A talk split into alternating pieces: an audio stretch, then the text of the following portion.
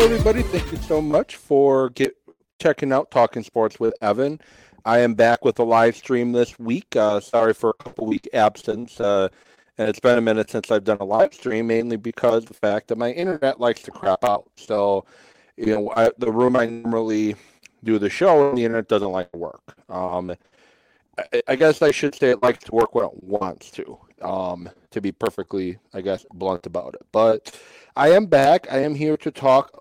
I have a lot to discuss today, actually. Um, Packer game on Sunday. Um, not only did the Packers win, I was also there. So I'm going to talk about the Packer victory on Sunday. And I'm also going to talk about my experiences being at Lambeau Field back for the first time to a game since the 2014 playoff loss to the 49ers on a last second field goal. Um, going to kind of give I talk about my experiences there. Um, also, Badgers lost the Axe again. A couple years ago, they lost it. Um, I want to say 2018, I believe it was. They lost the Axe and got it back in 2019, kept it in 2020, but unfortunately in 2021, the Gophers get the Axe back. And the same issues we saw week one, week two, week three with the Badger football team, we saw again in this most recent game as well. And I'm going to kind of talk about that and then also give an idea on what the Badgers should do or what they could do moving forward to try to fix things. A lot of uh, coaching changes in the NCAA, coaches moving around. Uh, Lincoln Riley to the USC Trojans, Brian Kelly to the uh, to LSU, and so forth. Um, and then you know I'm going to give my thought on that and Major League Baseball. If a deal is not reached by 11:59 p.m., I believe Eastern time, so 10:59 p.m. Central, um, there will be a lockout, and I'm going to give my thoughts a little bit there. So I hope you uh, are having a great night, and if you have any questions or comments, feel free to send a comment on Facebook. Uh, uh, either Talking Sports with Evan or on my personal Facebook page, or comment on stream on Twitter. And if you have any comments or questions or concerns or whatever, just feel free to comment and I will, you know, give the answer. So start off with, begin with talking, you know, my, my trip to, to Lambeau. And first of all, I want to give a shout out and a thank you to a friend of mine and former colleague, Scott. Uh, he uh, invited me to go to a game this year with him. He's got he's a season ticket holder. Invited me to go to a game with him this year, and uh, you know I said yes, let's do it. You know I took a new job this year, uh, a little bit extra, a bit more money coming in, so I, I, could afford to splurge on myself, and I did. And I went to uh, Lambeau Field to check out the Packers and the Rams. And you know, like I said, you know, big shout out to Scott. I appreciate the uh, the, the invite that you gave me, and I appreciate the opportunity to go. And it was it was a great op it was a great experience. So we, we left roughly ten o'clock from Racine area.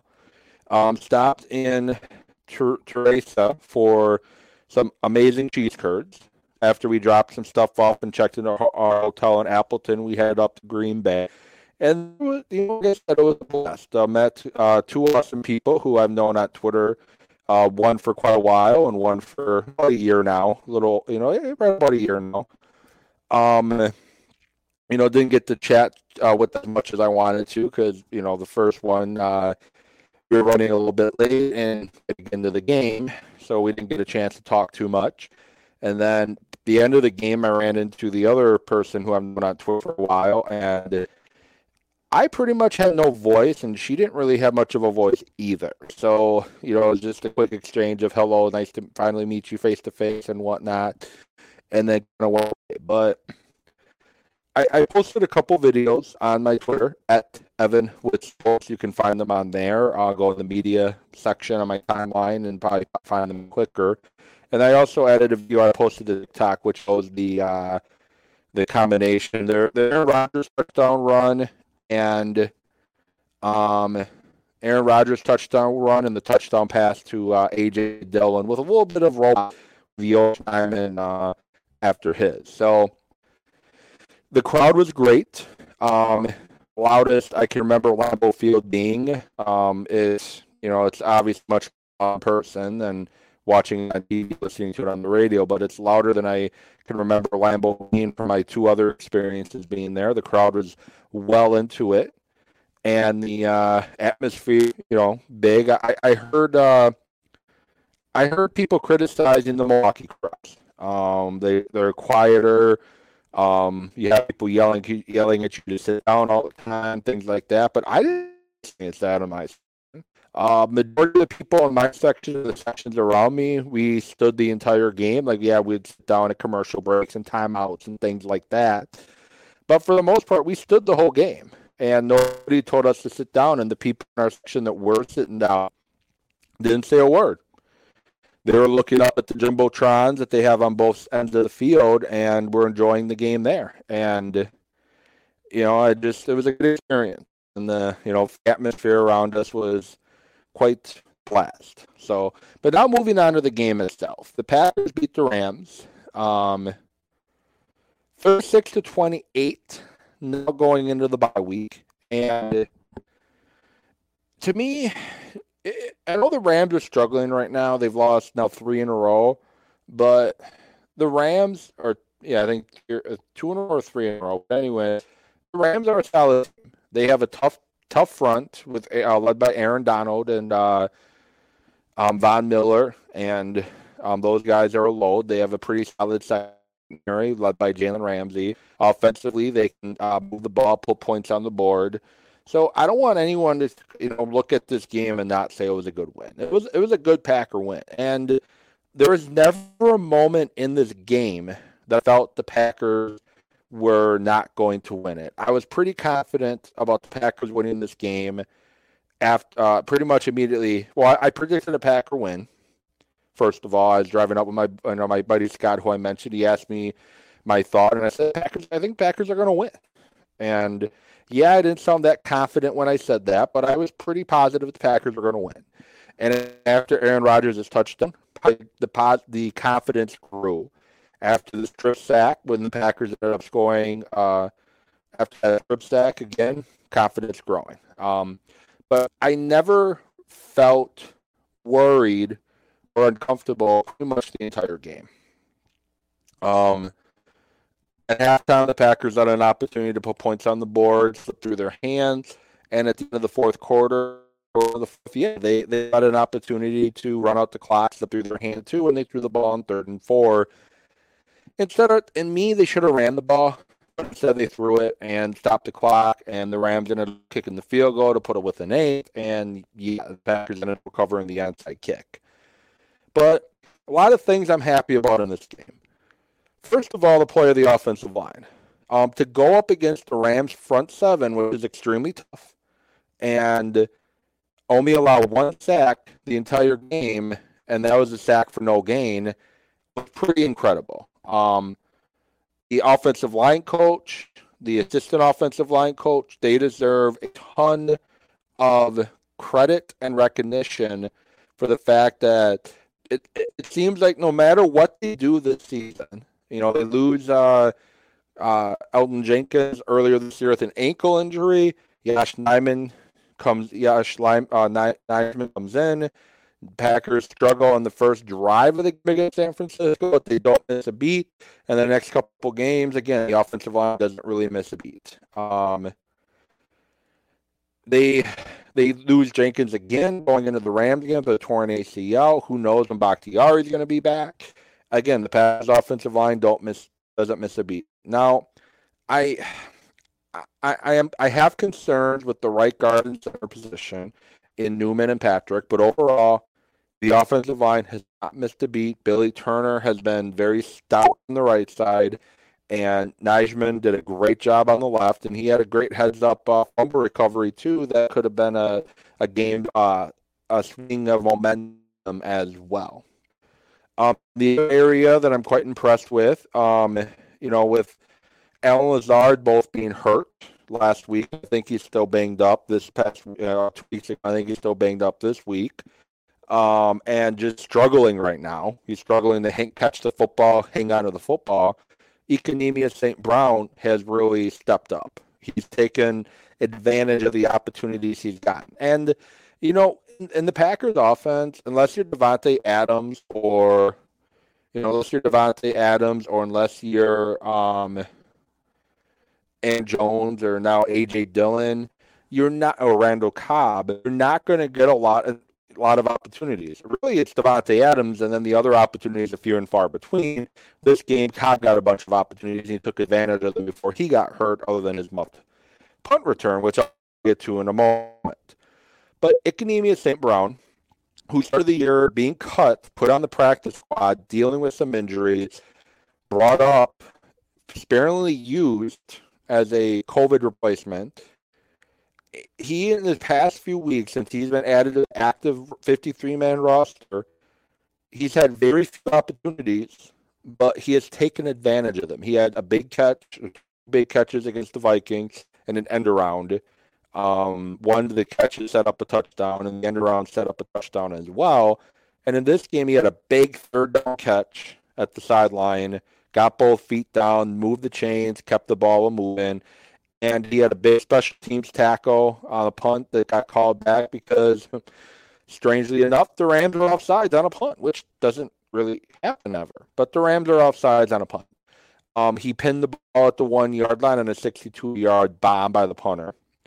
And he's been, you know, getting tackles on special teams overall, even not, you know, even aside from that um, punt, the tackle he got taken back off the offside. You're not going to get a lot of opportunities in the Packers offense. And like I, like I just got done saying, and this is something I mentioned on Sunday and Monday as well, you have to take advantage of the opportunities you get because they come few and far between with the Packers offense. And in the past couple games, blocking, route running, catching the ball, running down as the gunner on punts and kickoffs. He has taken advantage of his opportunities. Another bright spot, AJ Dillon. Um, he didn't he didn't do a lot sexy other than his touchdown, but he uh, was a grinder. He wore out the Rams front. The the drive that they ended up missing a field goal on, he uh, he they made the Rams have to use all three of their timeouts, and he kept getting positive yards put putting a pounding on the Rams. He would get hit in the backfield and still gain a couple yards. Aaron Jones first came back uh, from injury after missing uh, the Viking game. Uh, yeah, after missing the Viking game, he he struggled to find holes and move the football in the running game. Or, Aaron, or AJ Dillon took over in the running game, and he he just kept moving the ball and hitting, putting the hit stick on one of the Rams defenders and getting a first down. AJ Dillon's been huge. Um, I actually just got AJ Dillon's jersey, and I don't do a lot of getting new jerseys. Um, it's not really my thing. I go to, typically go more throwback jerseys, but I wanted AJ Dillon's jersey. I, I wanted his jersey for the reason that he has truly fallen in love and embraced Wisconsin. He loves Green Bay. He loves Wisconsin. He loves Door County, which are all things I love, to be honest. I love going up to Door County. I love the Packers and Green Bay. I love the state of Wisconsin. Yes, we have our flaws as a state and as a city and as a whatever. But overall, I, I love the state of Wisconsin. He has fully embraced becoming a Wisconsinite. And he said, even if he, you know, he can't control where his football career takes him, he'd love to be a Packer for life but he's definitely going to be a Wisconsinite and a Green Bay uh, native for life. So, like John Kuhn, probably going to be staying in the Green Bay area uh, his post career. I know his fiance is from the area, and that's who got him hooked on Door County. But AJ Dillon, another bright spot. Davante Adams, very quiet, um, eight catches uh, for hundred some odd yards. Uh, but Adams had a couple huge catches uh, to get first downs, keep the chain moving, and he found ways to get open. And defense. Defensively, the Packers defense played outstanding again. Rashan Gary's return after missing a week injury. He made an impact for a fumble on a sack. The Packers recovered as he was getting held. Um, So yeah, there, there's a lot that I'm happy about with the Packers and the way they played on Sunday. Um, special teams, punt return unit. Um, Crosby made all but one of his kicks. Those were positive, but the one eek moment was a muff punt by Randall Cobb. They put Randall Cobb back there. They figure, okay, we'll put Cobb back here, sure hand. Don't want a short field. He, I mean, uh, don't want to, you know, ball to be pinned back deep. Cobb's going to go up and get it. And he almost did. They let it get too close to his body and he dropped it. So, with that, Packers, I quite impressed with their win. Um, and I'm going to go on a bit of a tangent, I guess a bit of a rant here. Um, as I mentioned, their defense. One of the things I'm getting, I, one of the things I'm getting very tired of is people moving the goalposts. They always find that, yeah, but just enjoy the moment. Yeah, but they gave up two deep touchdown passes. Yeah, but um, they, you know, oh, and I forgot to mention Rasul, Rasul Douglas. He's another big positive out of that game. His pick six and then a couple tackles and breakups or whatever during the game. But again, the yeah, but you know, just enjoy what the Packers are doing. Just enjoy the the um the run, the ride. And their defense is better than last year. Are they Super Bowl 45 defense good? No. But they're playing assignment, sure. We're not having the breakdowns in covers like we used to on miscommunications, and I don't know what happened. I don't know where to go. We saw a little bit of against the Vikings, and we saw it against uh, the Saints. I mean, uh, yeah, the Saints to the season.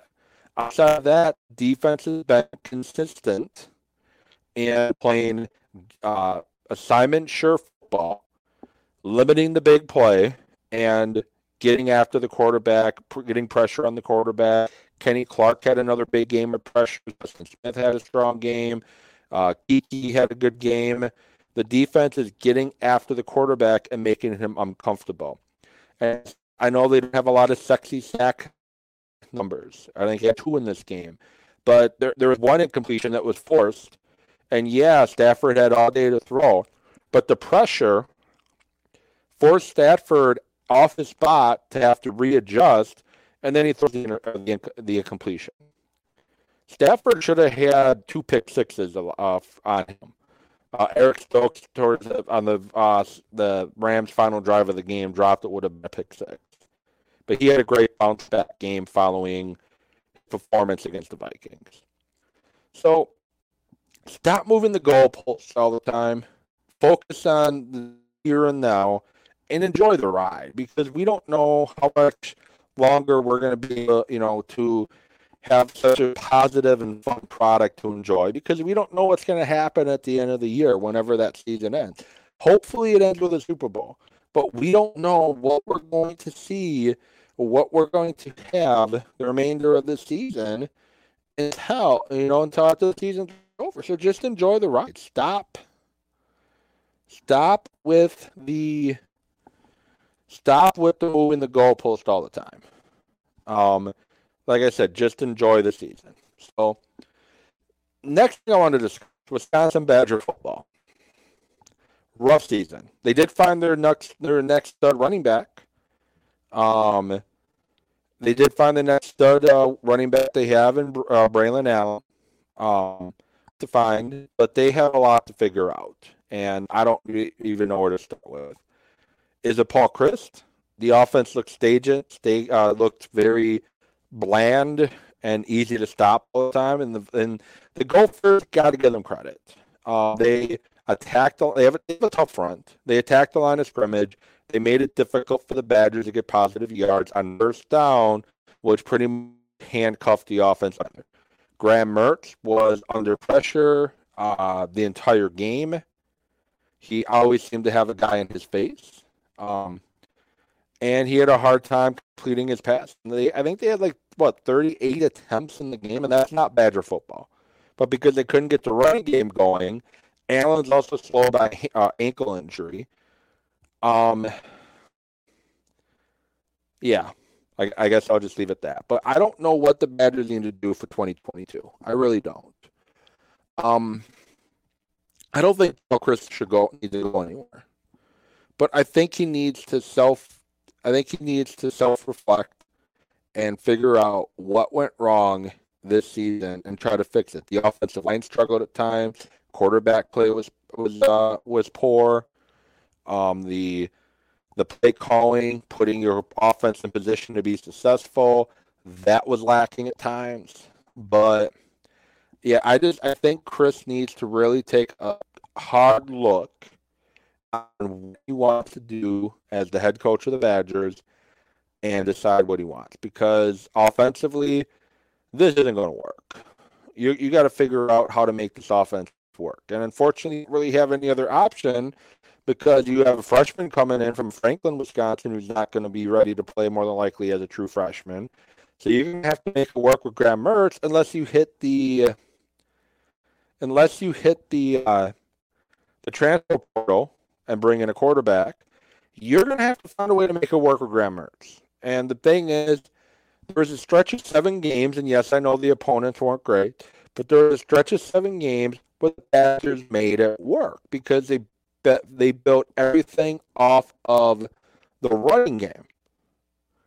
And when you stopped the running game, they couldn't do anything. Well, find a way to make it work. You really do.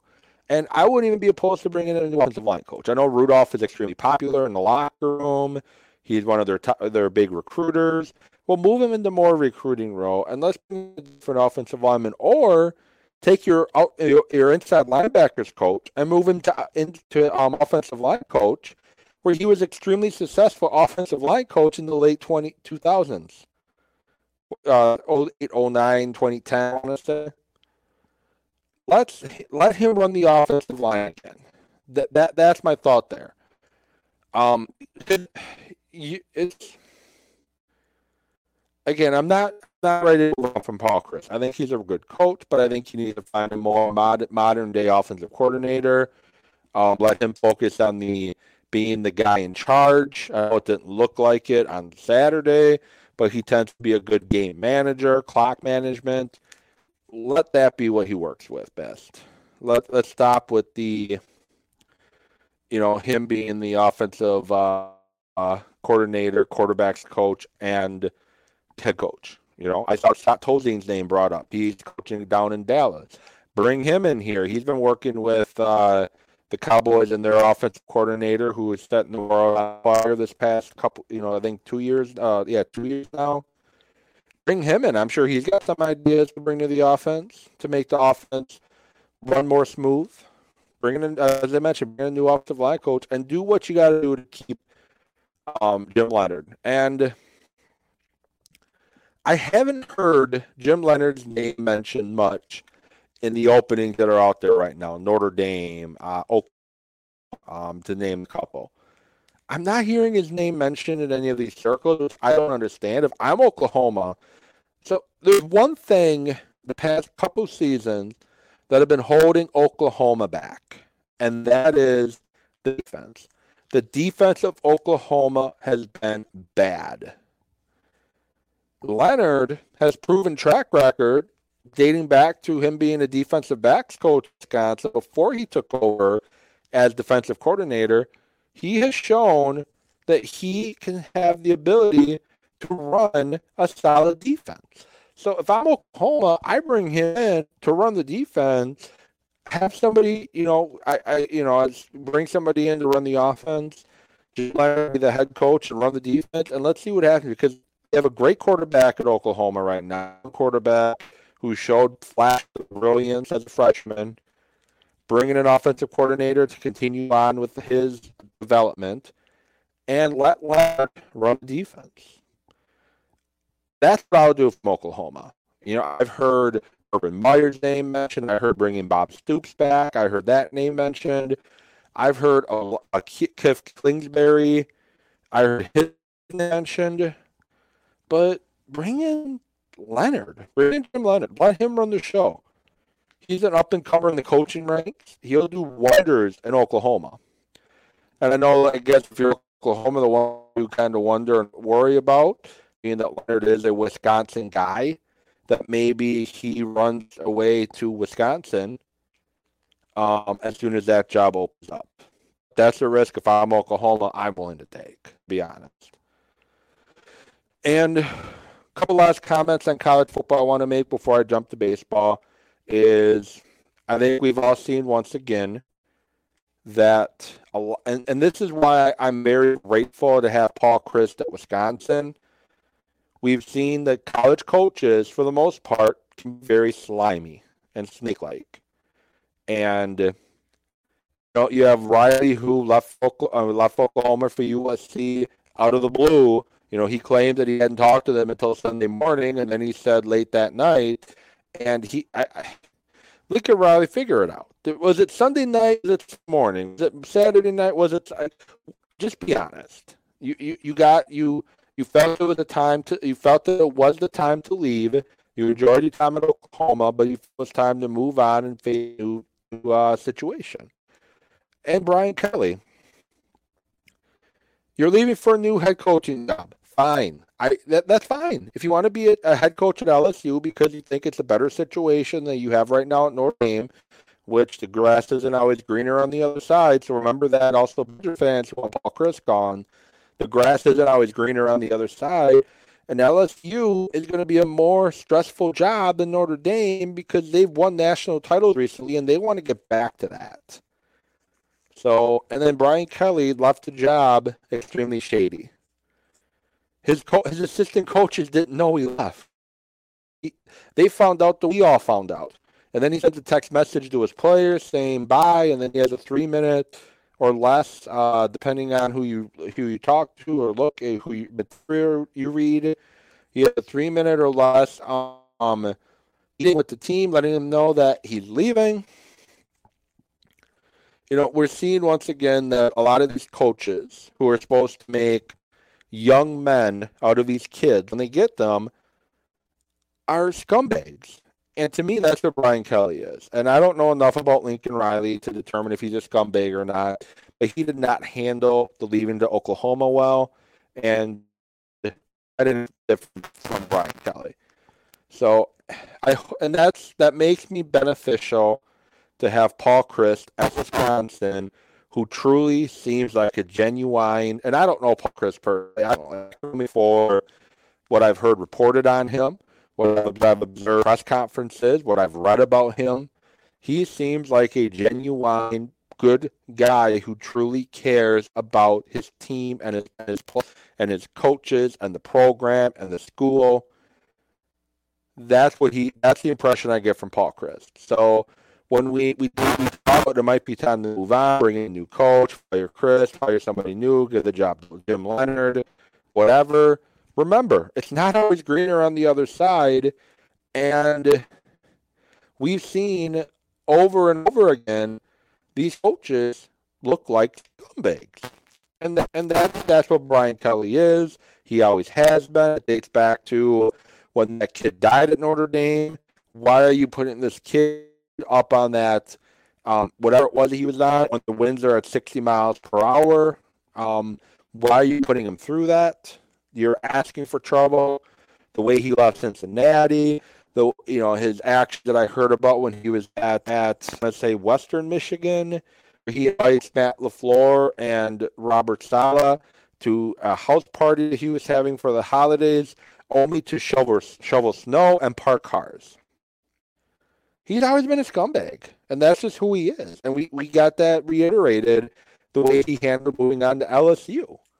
So and and I use it. I look at situations like that, and it makes me grateful that Wisconsin has Paul Chryst leading the way, because I don't. Paul, the only the only way Paul Chryst is leaving Wisconsin is if he gets fired or he dies, or he retires. He's not leaving Wisconsin for another job unless he gets fired. He's not running away to the next big job. That's not his style. At least that's not what I observed um, during this, uh, you know, during his time here at Wisconsin. I know he left after two years, but you know he won't come home. I, I don't see, I don't take him leaving Pitt as a big move. I see him leaving Pitt because his dream job was open again. Finally, you know, he, when his dream job became open before, he had literally just left for Pitt. So Barry Alvarez didn't feel comfortable reaching out to him and saying, "Hey, you want to come home yet?" Because he literally just took the job at Pitt, and then he came back to Wisconsin after two years because said it was time for him to come home. And Pitt's in a good situation now too. The guy they replaced uh, Paul Chryst with, he's put together a very solid program out in Pennsylvania as well. So again, those demanding Paul Chryst head, those demanding that Badgers fire him, them to retire, whatever. Again, be careful what you wish for because the grass is not always greener on the other side. Um, we've also seen Texas struggle since Mack Brown got forced out. We've seen what's happened. Uh, Nebraska, they were uh, nine and three uh, team all the time under Pelini. They forced him out. Before that, it was Frank Solich forced him out, and that program has never been the same. So, and finally, we are likely going to be have a baseball lockout at the end of biz, at the end of the day today, and it's something I hope we don't see. Baseball already bringing in fans. Um, there's a show, a couple, uh, episode a few weeks back with Matt Pauley well, we kind of talked about that a little bit, but I, I hope we don't have a lockout. It would be bad for baseball if they have a lockout because they're arguing over money when your when your teams are spending almost a billion dollars, half a billion dollars on players leading up to the lockout. It's not going to look good for anybody on any side when it's going to come down to arguing about money and revenue sharing and whatnot it's just not going to look good. There's a few things the players are asking for that I, I, I kind of agree with. Free agents within five years of their service time starting or at the age of 29 and a half, whichever comes first. I think that's a good idea. Uh, but I don't like raising the revenue, uh, the the luxury tax. I think it's 210 million to 240 million. That's going to hurt the small teams even more. It's going to help the the Brook, the uh, New Yorks, the the LA's, the Boston, the Cubs.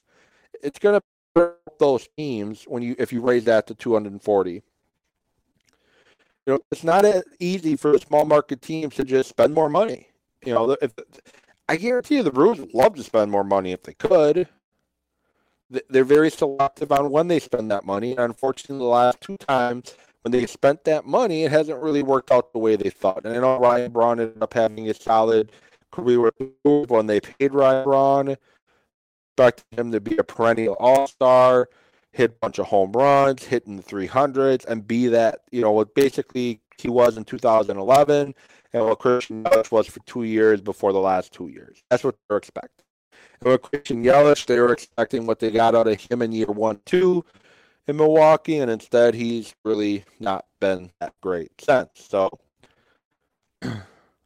I hope baseball figures it out quick because a prolonged lockout is not good for anybody, and it's just going to turn people off from baseball even more because it seems like every time baseball is in the news, somebody's getting three hundred million dollars, or there's some kind of dispute between the Players Association and the owners. So with that said, I appreciate you guys watching who spent some time watching the show. Um, apologize if it was some uh, issues with the um, connection from time to time. I do have it on in the background here on my Twitter, and I'm watching, and it does look like it's freezing from time to time. So I apologize for that. The audio version of the show will be out tomorrow morning. If you want to listen to that, you can listen to all all the past shows, including the ones that I just did a recording of instead of a live stream on anywhere podcast or found Spotify, uh, Apple, wherever, anywhere, anywhere podcasts are found, you can find Talking Sports with Evan. With that said, I hope you all have a great rest of your night. Hope you have a great rest of your week, and I will get back at you either later this week or next week to talk Packers and Bears, and also talk about potential MVP races and whatnot. Talk to you all later.